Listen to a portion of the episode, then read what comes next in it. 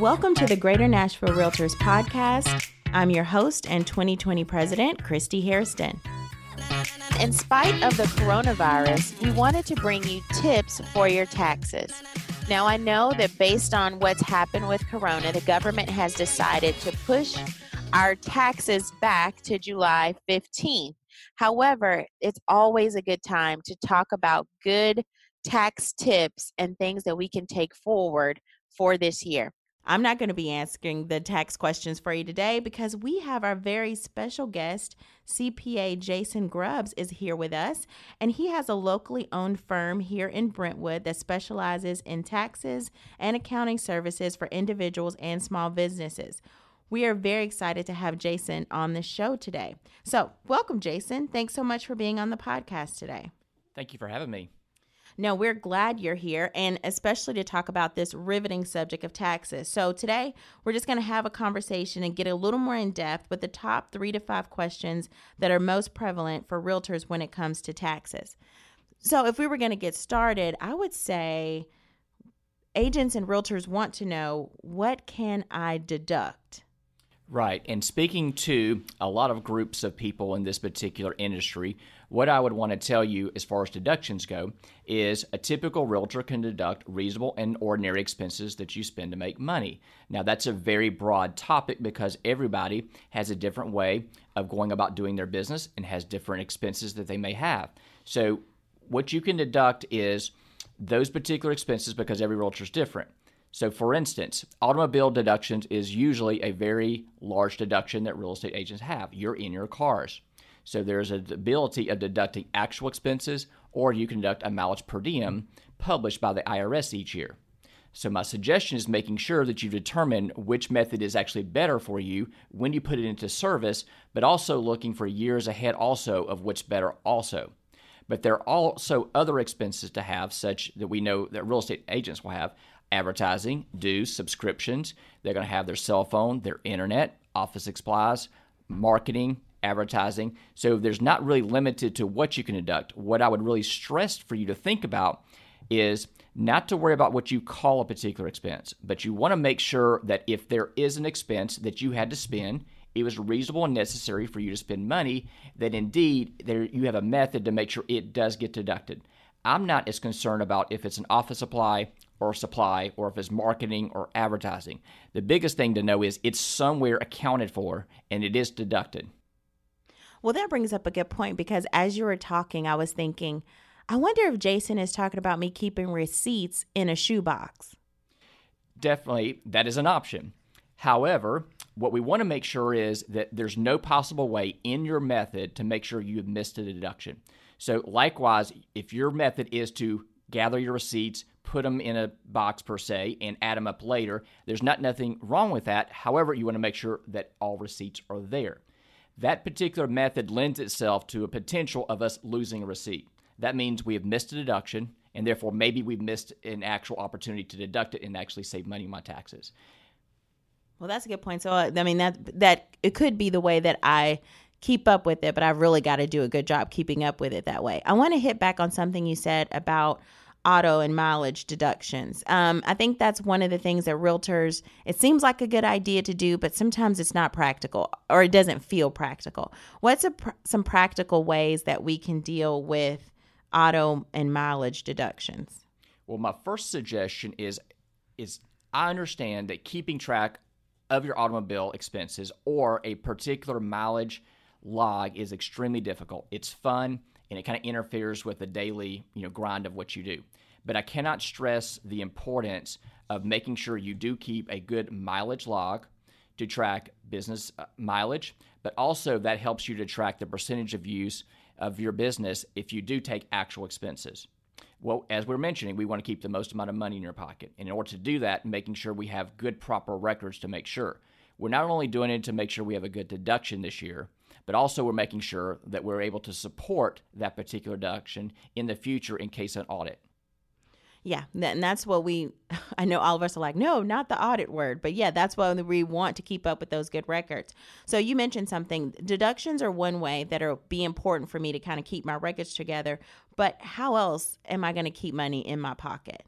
Right. Well, one is I would really sh- stress to you that your business may only be one part of your overall return. Many of the clients that we actually sit down with really just do not understand how this particular process works, meaning, how does my business affect my overall taxes? A lot of times, the uh, the particular taxpayer may just find out here's my ending results, but they really do not know what happened, why it had happened, and what can I do about it in the future. So my recommendation one is to make sure you have a very good system to make sure you're tracking your expenses. Any deductions that you do not put on your return, we're just giving the government more money. But secondly, is I really want you to know what all this means. How does your business affect your overall taxes? What are the percentages that you're paying on your taxes so that you can be better prepared for the following years? Specifically, with your record keeping, you may have a peer of yours that actually has one method that doesn't really work for for you. What I would suggest is making sure that the method that is best for you is the method that you actually use. Try not to overcomplicate this particular system of keeping good record keeping, but just do what works for you. And I know in one of those ways you had mentioned uh, when you were at Seven Secrets, I know you had talked about the importance of having a business account set up. And let's say I have that business account set up as a way to track those expenses. Is that a good way to kind of keep a, a system for me to keep my expenses together in one place? I do think it's a good system if it works for you. I would much rather you do your accounting or your bookkeeping through credit card and banking records instead of receipts. The purpose of that is that if you can make the complexity um, of choosing is this a business expense or personal expense at the time of purchase by swiping the right card per se, then what we know is if you have a separate dedicated business account, all of those transactions are business. We haven't missed it. If we've lost the receipt, so be it, but yet we have not missed that particular deduction. So therefore, now we're just accounting through those banking and credit card records. We just have to now categorize and make sure that they're there.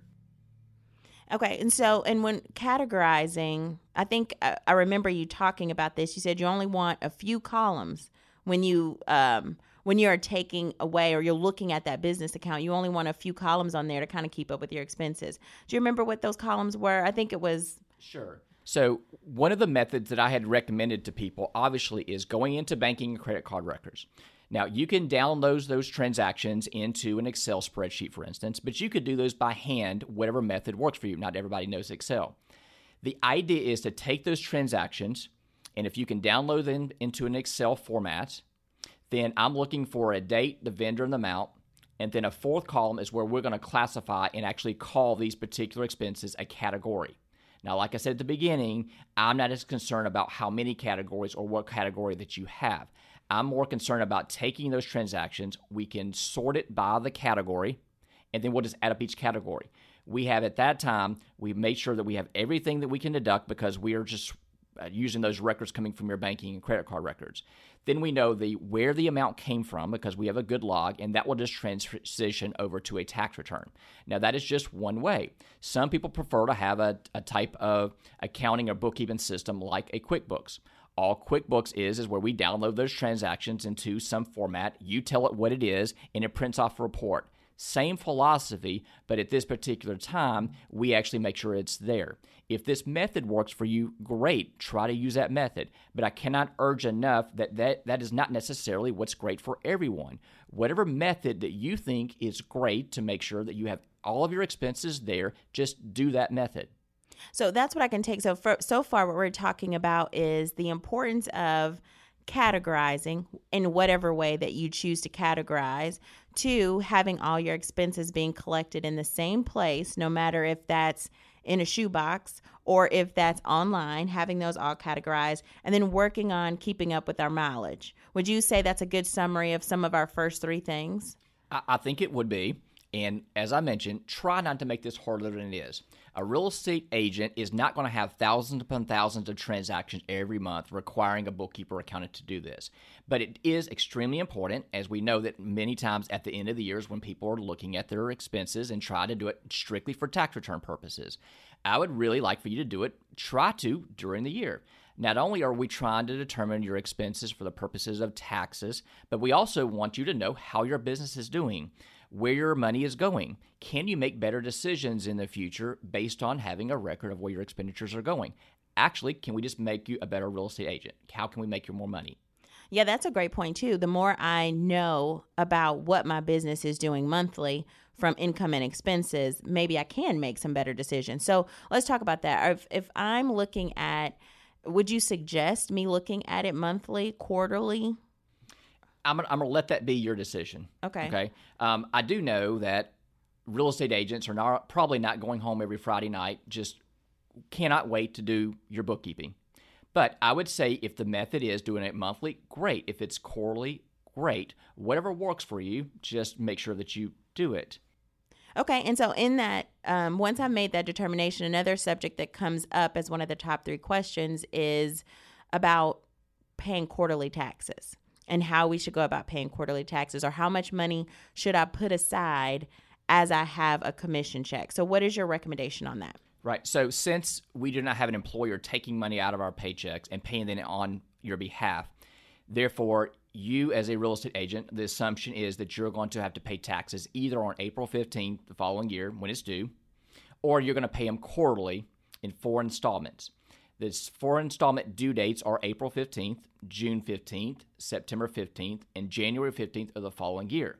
So, we, as we mentioned, April 15th is a very hard day, as in it's the due date to pay your last year's taxes, but it could be the installment to pay your current year taxes. Now, there can be an underpayment penalty if you don't pay enough and that is based on your last year's results or your current year results. Kind of keeping it very more broad since everybody has a different situation is I would like for you to kind of know, or each person needs to know um, what their options are, what works best for them.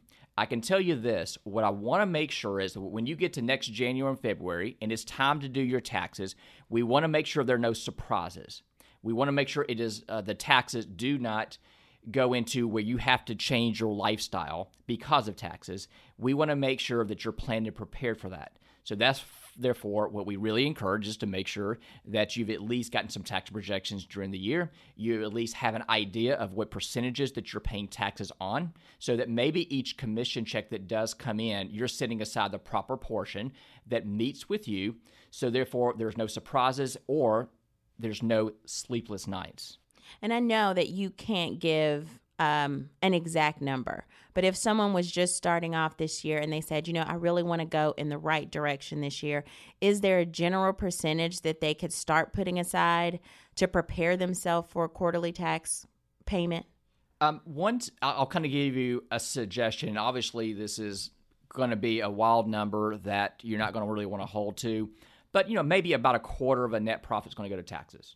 Okay. Now, at larger incomes, it could be you know closer to a third. Lower incomes, it could go down to 15, 16 percent. We really just don't know. But I can't stress enough that you need to know that percentage that applies to you. Ask the questions. Uh, go back to your accountant or uh, your bookkeeper or any representative that you may have and ask actually ask that question. You need to know. It's not a hard question to answer, and it's something that you need to know on income ranges what that percentage is. Great. Yeah. So that's definitely something that uh, we'd want to encourage the realtors to do on here is definitely know and talk to uh, your accountant or your CPA about what is my percentage that I should be setting aside from my commission checks because nobody wants to get that surprise uh, in April. And so that's where we want to set ourselves up for success this year and every year forward. So you've mentioned a lot about keeping my records organized and staying organized sometimes realtors are very organized and some of us are throwing things in the back of our car. So, what are some ways to stay organized when it comes to keeping up with things for tax purposes? My suggestion is having a desire to do it. Now, I can tell you that that's not your answer you're looking for. However, I'm not going to go away from stressing that you are a business. Whether you like it or not, a real estate agent is a business. You need to treat yourself and seriously as a business. We don't have an employer withholding money for us. It's not as easy, but that doesn't mean it has to really limit about what you want to do. So what I would say is stress the ability of being organized and having a system to keep up with it. Not as much so of thinking that it's got to be overly complex or you must have a computer system or you must pay for a software. I don't think that's the answer. I just think it has to be your desire to understand of how important it is to keep good records, not only to lower taxes, but to make sure that you can support those in the front of audit if you ever had to. So if I was going to prioritize a way for me to go ahead and get more uh, focus on being organized? Would my focus be one, find a system that I was going to dedicate myself to using to keep up with my expenses? And then two, look at what I'm making each month? Or do you think that there's something in between that might take more priority? Well, I would say one is maybe if you're new in this particular industry, ask peers what they do. Um, now that may not work for you, but at least you're getting different kind of uh, components of what they may do to integrate back into your actually system. Now, as we also mentioned, is is that we may not be computing your expenses all the time on a particular regular basis, and we understand that, and that's that's fine. Obviously, at the end of the year is the most important. But I also would say is typically what I see is real estate expenses for a year don't really fluctuate a good bit. Um, but usually commission income does. Sometimes you luck out and you have some great closing, and sometimes some things to fall through. But what you can also find out is if there is your commission income, there is a, not as the best way, but yet it is a way of taking a percentage of that particular commission check, sitting that aside, and at least that gets you close as well. Now, obviously, the most accurate number is going to be from your net profit after expenses, but at least you can find out what percentage works for you when you make that commission to set aside to know that you're going to be close. Well, that's a good point. So, understanding the difference between net profit, my commission, my, meaning not just my commission, but my commission and what my true net profit is after expenses, and knowing what those numbers are. That's an important step in this. Absolutely, because your commission is your starting point. That is the money that you've made. Now, obviously, that's not what you're getting to keep at the end of the day. Those expenses that we're talking about, obviously, they are being paid out, and you're going to get to deduct those on your tax return. So, gross commission is what you receive, but ultimately, you're going to be taxed on the net profit, which is after all expenses have been deducted. So, looking at that, you know, one of the things I would encourage realtors to do is, you know, we often talk about spending time on your business and not just in our business. Sometimes we're so inundated with running around for clients and doing all the things that they need to do. But, like you said, as business owners, we have to set aside some time to work on our business, whether that's weekly or once a month, where we're focusing on our finances. Absolutely. As you mentioned, we're, we're business owners here.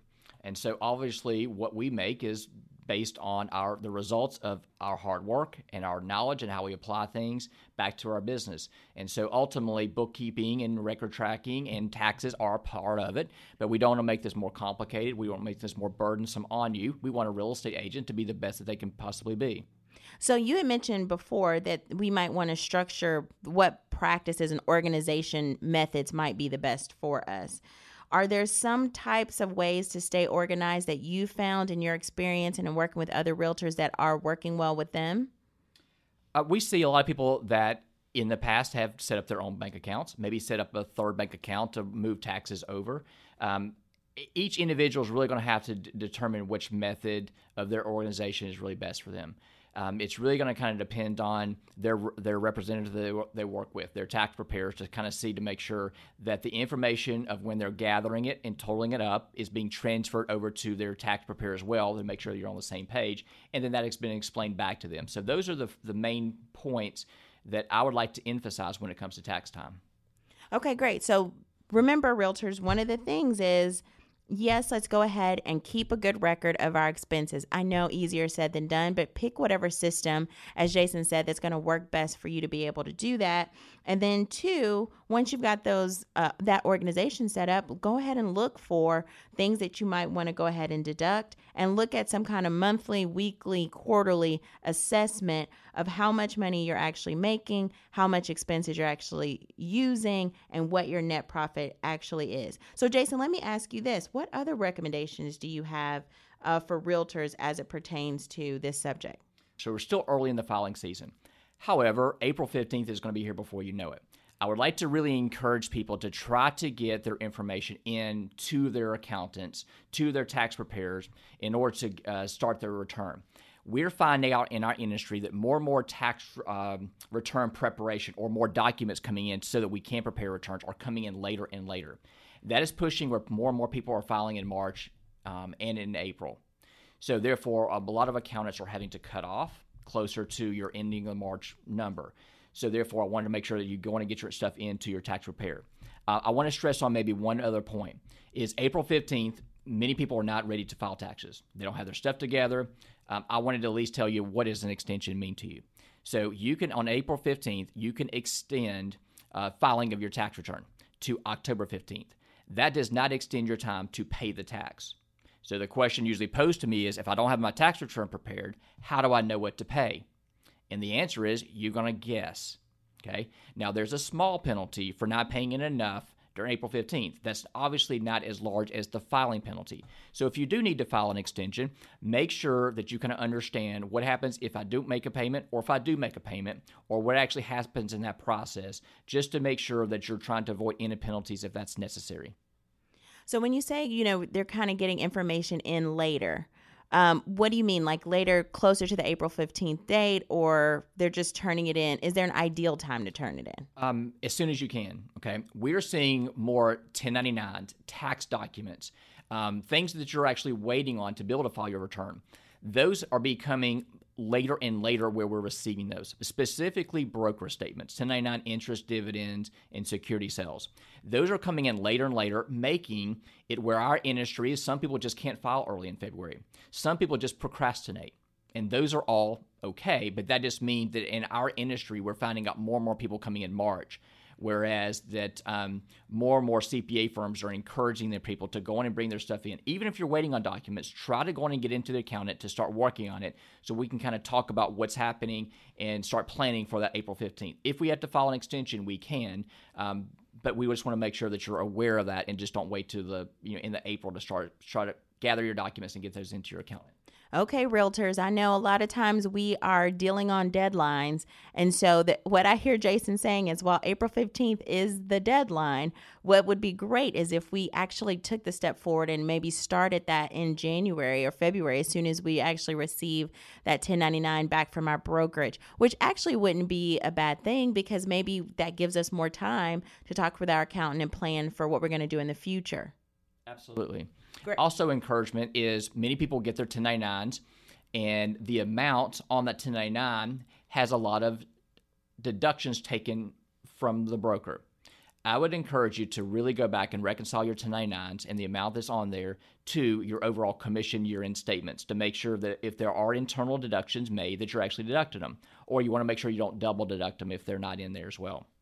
That's great. So, realtors, you know, we are here because we know many of you set out this year and you've got great ambitions for yourself of what 2020 and beyond is going to be. And one step forward with that would be getting these organizations together for our taxes for next year. So, Jason, I want to thank you for being on the podcast today. And I also want to ask how can people connect with you when the podcast is over?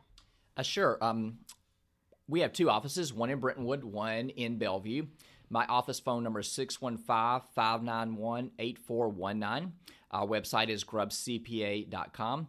Uh, please give us a call if you have any questions or if you do need to sit down with somebody. We would love to definitely help you. If it's not now, we'd like to uh, offer our assistance sometime during the year so that the things that we talked about today you can kind of start implementing during the year.